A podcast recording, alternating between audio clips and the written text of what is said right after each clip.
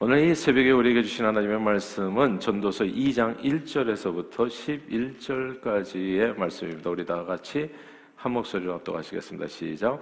나는 내 마음에 이르기를 자 내가 시험 삼아 너를 즐겁게 하리니 너는 낙을 누리라 하였으나 보라 이것도 어때도다.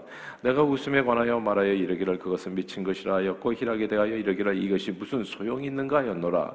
내가 내 마음으로 깊이 생각하기를 내가 어떻게 하여야 내 마음을 지혜로 다스리면서 슬로 내 육신을 즐겁게 할까 또 내가 어떻게 하여야 천하의 인생들이 그들의 인생을 살아가는 동안 어떤 것이 선한 일인지를 알아볼 때까지 내 어리석음을 꼭 붙잡아 둘까 하여 나의 사업을 크게 하였노라. 내가 나를 위하여 집들을 짓고 포도원을 일구며 여러 동산과 과원을 만들고 그 가운데 각종 과목을 심었으며 나를 위하여 수목을 기르는 삼림에 물을 주기 위하여 못들을 팠으며 남녀 노비들을 사기도 하였고 나를 위하여 집에서 종들을 낳기도 하였으며 나보다 먼저 예루살렘에 있던 모든 자들보다 내가 소와 양떼의 소유를 더 많이 가졌으며 은금과 왕들이 소유한 보배와 여러 지방의 보배를 나를 위하여 쌓고 또 노래하는 남녀들과 인생들이 기뻐하는 처첩들을 많이 두었노라. 내가 이같이 창성하여 나보다 먼저 예루살렘에 있던 모든 자들보다 더 창성하니 내 지혜도 이에게 여전하도다. 무엇이든지 내 눈이 원하는 것을 내가 금하지 아니하며 무엇이든지 내 마음에 즐거워하는 것을 내가 막지 아니하였으니 이는 나의 모든 수고를 내 마음이 기뻐하였습니다. 이것이 나의 모든 수고로 말미암아 얻은 몫이로다. 그 후에 내가 생각해 본즉 내 손으로 한 모든 일과 내가 수고한 모든 것이 다 헛되어 바람을 잡는 것이며 해 아래에서 무익한 것이로다. 아멘. 아마 여러분들 가운데에는 꽃들에게 희망을 이라고 하는 그림 동화책을 읽으신 분이 많으실 겁니다. 대략적인 줄거리는 주인공 호랑 애벌레가 호랑나비가 되는 과정을 그린 내용인데 그 과정에서 우리 인생들에게 주는 교훈이 적지 않지요. 이제 갓 태어난 호랑 애벌레가 이제 열심히 나뭇잎 막 갉아먹고 살다가 단순히 반복되는 삶이 이제 지겹고 싫어집니다. 그래서 그 이상을 것을 쫓아서 이제 길을 떠나게 되죠. 길을 떠나서 가다 보니까 거대한 애벌, 기둥을 하나 만나게 됩니다. 가까이 가서 보니까 애벌레들이 서로 높은 곳을 향해서 막 올라가려고 그렇게 하다가 저절로 만들어진 거대한 애벌레 기둥이라는 것을 알게 됩니다. 남보다 더 높은 곳에 오르기 위해서 애벌레들은 경쟁적으로 움직였습니다. 서로를 짓밟고 무너뜨리고 누군가의 머리를 밟고 이제 애벌레들은 남보다 조금이라도 더 높은 곳에 오르기 위해서 그렇죠. 예전에는 계장이라고 있었는데 지금은 대리라고 하나요? 과장, 부장, 남보다 조금 더 이사, 이제 어, 높은 데 오르기 위해서 사력을 다하는 겁니다. 그곳에서 이제 잠깐 이제 노랑 애벌레를 만나가지고 이제 기둥에서 내려와서 사랑에 빠져서 이제 이제 가정을 이루기도 하지만은 이제 그 사랑도 식어지고 아, 호랑 애벌레는 이 기둥에 대한 그 어, 애착을 벗어버리지 못하고 다시 기둥을 오르기 시작합니다. 그리고 정말 치열하게 노력해서 남을 짓밟고 막 이렇게 상처를 주고 막 그렇게 최선을 다해가지고 결국은 기어코 기둥 끝에 다다르게 되는데 그제서야 비로소 아, 아래에서는 이제 까마득하게 이제 구름 속에 가려진 그 꼭대기 세상 이제 이르러 보니까 그곳에서 발견한 것이 이제 없을 묻자 아무것도 아니었다는 것을 알게 됩니다. 그리고 올라보니까 주위에 이 기둥이 하나뿐인 줄 알았더니 올라보니까 이 거대한 애벌레 기둥이 세상에는 숱하게 많이 있었던 거예요. 수천 개를 발견합니다.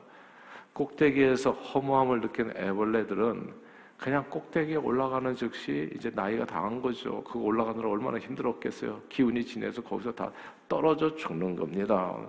그토록 어렵게 올라간 애벌레 기둥은 희망도 꿈도 아니고 아무것도 아니었습니다. 죽음이었습니다. 참으로 헛되고 헛되니 모든 것이 헛될 뿐.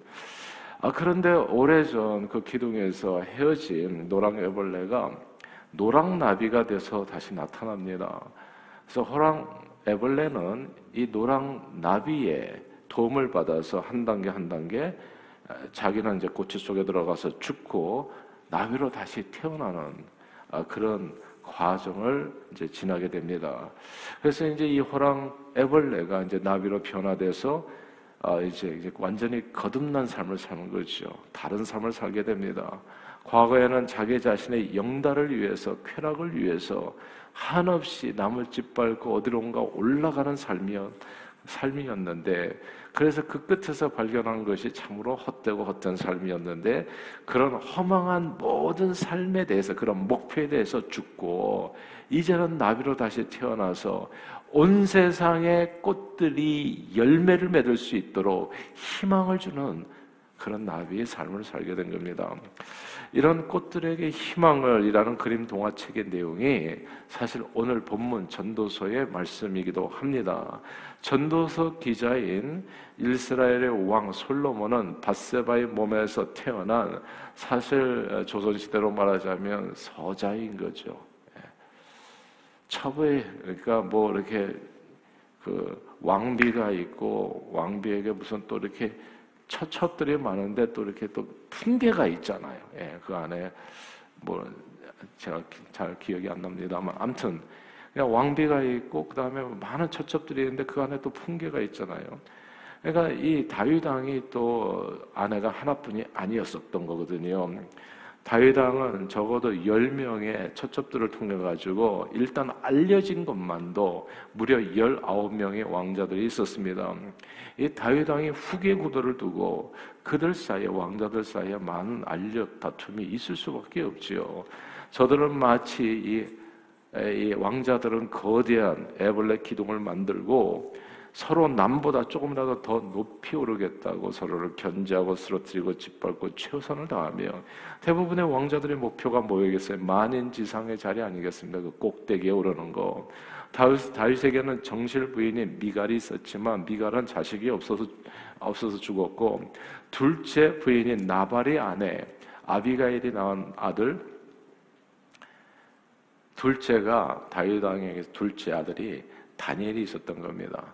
근데 다윗 왕에게 이제 첫째 아들은 누가 낳냐 하면은 세자죠. 첫째 아들 왕세자를 낳은 아내는 세 번째 아히노암입니다.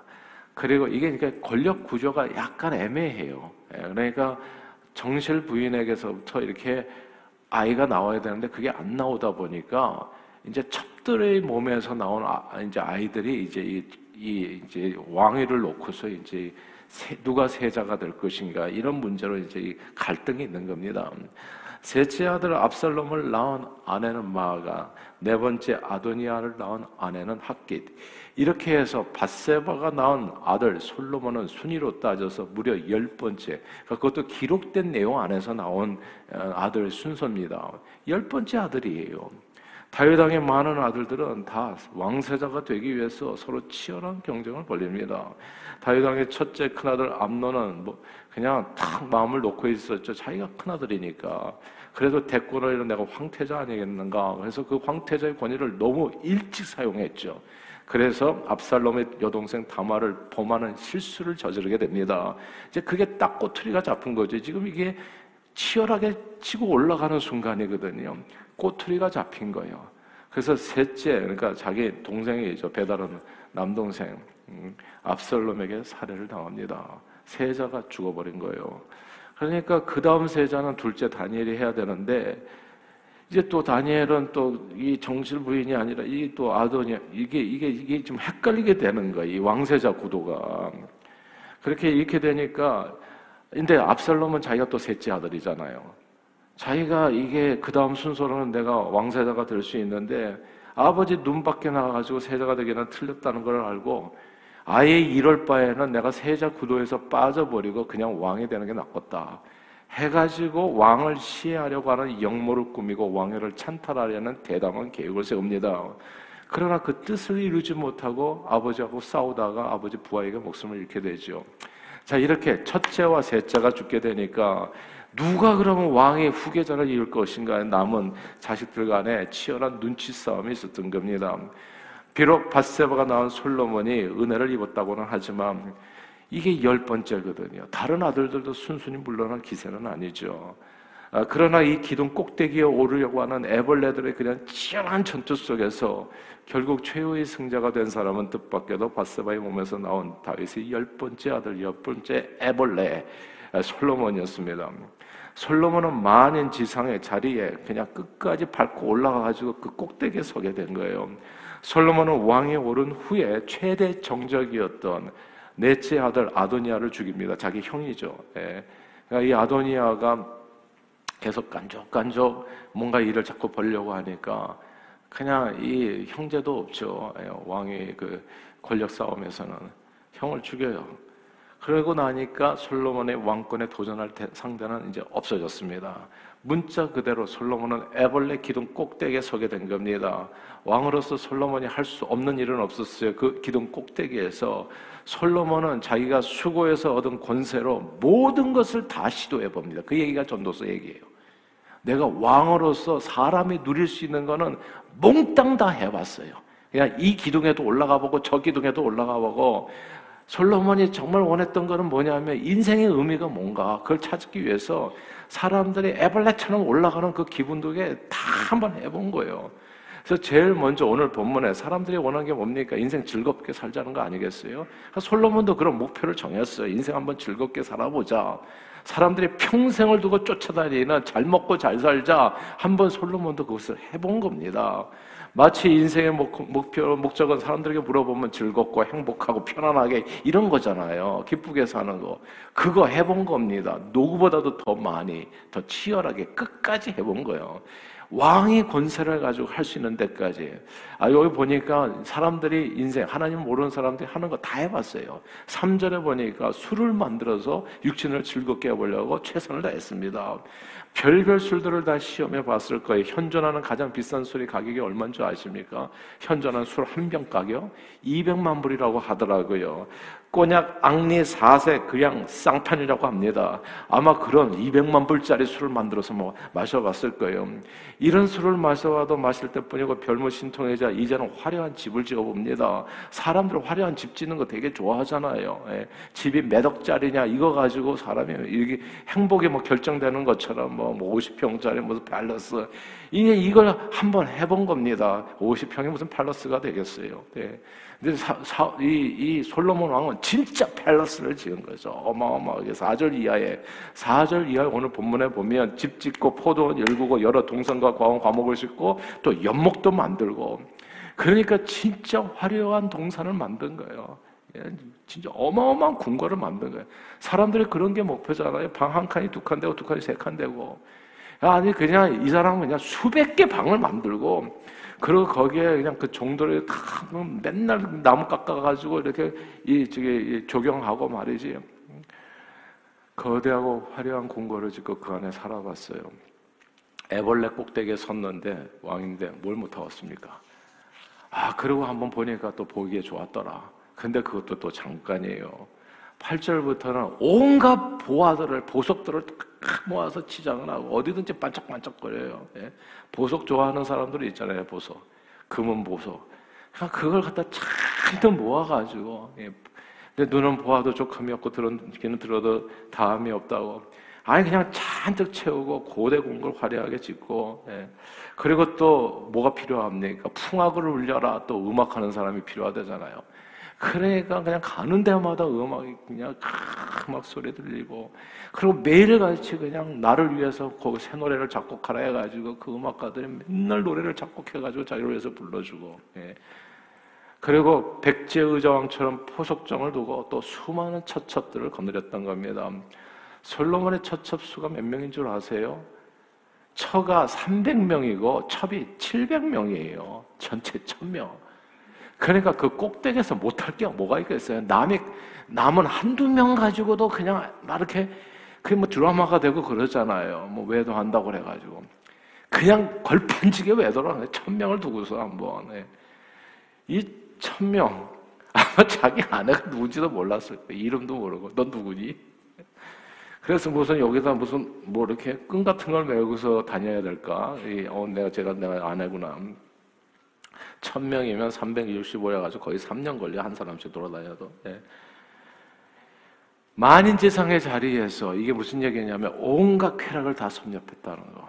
예. 인간이 다 꿈꾸는 그것을 끝까지 다 해봤다는 거. 호랑 애벌레가 기둥 꼭대기에 선 것과 그, 그, 그 기분을, 예. 그, 그리고 나서 느낀 점을 쓴 것이 오늘 본문 내용이에요. 오늘 본문 11절 말씀입니다. 2장 11절 말씀 같이 읽겠습니다. 시작. 그 후에 내가 생각해 본 즉 내 손으로 한 모든 일과 내가 수고한 모든 것이 다 헛되어 바람을 잡는 것이며 해 아래에서 무익한 것이로다. 아멘. 그 꼭대기에 서가지고 별별 짓을 다 해보고 나오면 그 후에 내가 보니까 이게 뭐냐? 이게 무다. 없을 무자. 예. 다 헛되어 바람을 잡는 것이며 해 아래 무익하다, 무, 없을 무자예요. 예. 정말 한마디로 이 말씀을 딱 바꾸면 없을 무자.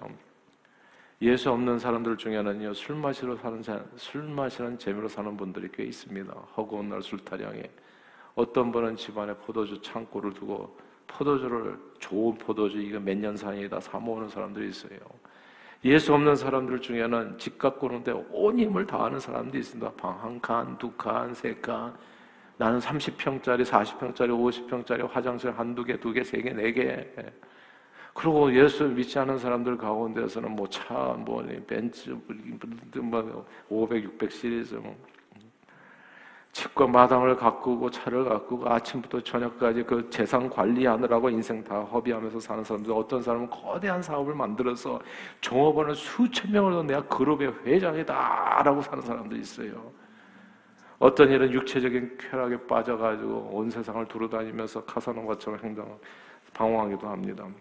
솔로몬은 그 누구보다도 그 모든 길을 성심껏 끝까지 다 가본 사람, 다 누린 사람. 그리고 다 해보고 나서 우리가 해볼 필요도 없게 자, 그것은 바른 길이 아니다. 그 얘기를 하는 그 허무하다는 거예요. 꼭대기에 서보니까 진짜 허무하다. 그렇다면 인생의 참된 행복은 어딘가? 애벌레가 다시 태어나듯이 우리 인생도 다시 태어나야 진짜 행복을 찾아갈 수 있다는 겁니다. 이것이 바로 예수님이 하신 말씀, 물과 성령으로 거듭나야 하나님의 나라에 들어간다는 말씀입니다. 그러면 우리가 애벌레가 아니라 호랑나비처럼 꽃들에게 희망을 주는 진정한 행복한 삶을 살 수 있게 됩니다. 그렇게 될 때 내 자신을 위해서 남을 밟고 올라가는 애벌레 기둥 같은 인생이 변해서 그때야 비로소 온천하를 두루다니며 만민에게 복음을 전하여 생명을 구원하는 사역을 진짜 의미 있는 인생, 무의미한 인생, 허무한 인생에서 의미 있는 인생으로 변화된다는 겁니다. 인생은 부귀 영화를 누리기 위해서 존재하는 것이 아니라 하나님의 영광을 위해서 사는 것이다. 늘 거듭남의 기쁨 속에 내게 주어진 목숨보다 소중한 복음 전파의 사명을 기억하면서 허무한 생의 목표를 쫓아 올라가는 애벌레가 아니라 호랑나비로 온 세상의 꽃들에게 희망을, 온 세상의 영혼들에게, 아직 열매 맺지 못한 영혼들에게 희망을 주고 생명을 구원하는 진정으로 복된 삶, 그것을 전도서는 이야기해 주는 겁니다. 그런 삶을 누리시는 저와 여러분들이 다 되시기를 주 이름으로 축원합니다. 기도하겠습니다. 하나님 아버지 험한 인생길에서 방황하던 우리 죄인들을 십자가 은혜로 모든 죄 씻어 하나님의 자녀로 다시 태어나게 하심을 감사합니다. 늘 주님 주신 거듭남 생명으로 주님의 영광을 위해서 맡겨진 사명, 복음 전파의 사명을 온전히 감당하여 꽃들에게 희망이 아니라 사람의 영혼에게 희망을 주는 영생의 희망을 소망을 나누는 저희 모두 그렇게 쓰임 받도록 오늘도 성령님 우리의 삶을 온전히 주장해 주옵소서. 진정으로 행복한 삶, 주의 사명을 감당하는 삶 믿습니다. 그런 삶으로 주님을 기쁘게 하는 저희 모두가 되도록 오늘도 은혜 내려 주옵소서. 예수 그리스도 이름으로 간절히 기도하옵나이다. 아멘.